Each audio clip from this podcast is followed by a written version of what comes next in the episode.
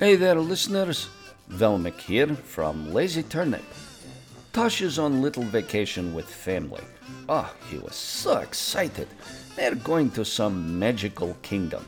Something to do with mouse. I, I don't know.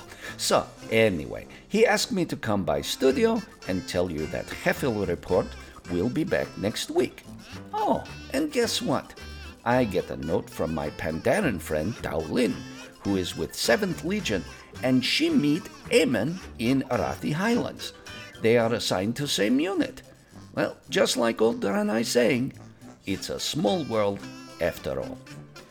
So, for Professor Taliep, Eamon Wetbranch, Rijak, and for me, Velmic, your Draenei food and lodging critic, and all nice Pandaren here in Halfhill, Tosh tell me to say thank you, and we'll talk to you next week. Dionys Aka. Oh, and uh, free Pandaria.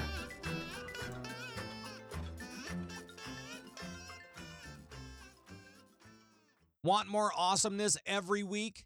Visit weeklyawesome.com.